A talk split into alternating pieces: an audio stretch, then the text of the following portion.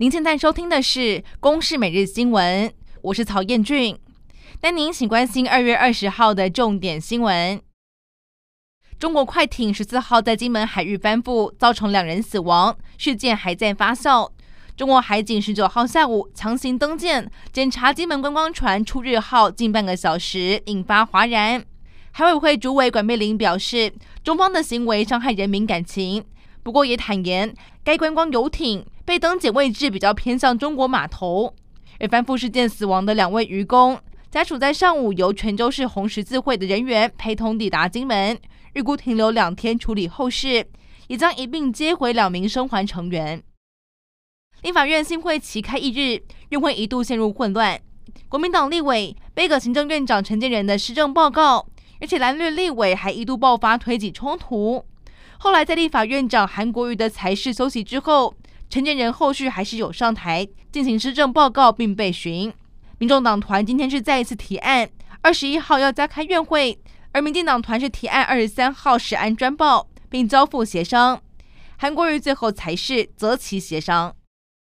这两天全台天气暖热，气象署发布浓雾特报。马祖、金门和澎湖会有局部雾或低云影响能见度，而金门航空站十九号就因为能见度不足，取消二十多个航班，航站一度滞留数百人。二十号上午陆续的消化，而马祖航空站二十号上午只有飞出一班，之后就因为能见度低于两百公尺，目前南北干机场都关闭。经济部将会在三月召开电价审议委员会，外传四月份开始可能会全面调涨电价。除了工业用电之外，一般民生用电也会调整。而行政院长陈建仁表示，台电已经尽了最大努力。而经济部长王美花虽然重申说还没有定案，但也坦言，台电目前持续的亏损，如果没有政府的拨补或调涨电价，年底可能会有财务危机。乌克兰从阿夫迪夫卡撤军，俄罗斯国防部证实已经占领此地，这也是俄军九个月以来的最大收获。乌克兰总统泽伦斯基强调，俄军是利用西方的军援延宕推进战线。据日本首相岸田文雄宣布会帮助乌克兰重建，签署五十六项合作文件，并承诺一项新的双边税收协定。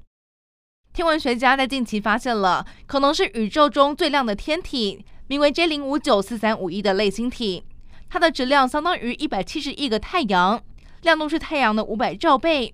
而且中心的黑洞。也是人类至今发现当中成长最快的黑洞，每天会吞噬超过一个太阳的质量。有学者指出，未来会需要更多的观测，了解它的增长速度，有助于帮助人类了解早期宇宙的种种奥秘。以上内容由公司新闻制作，感谢您的收听。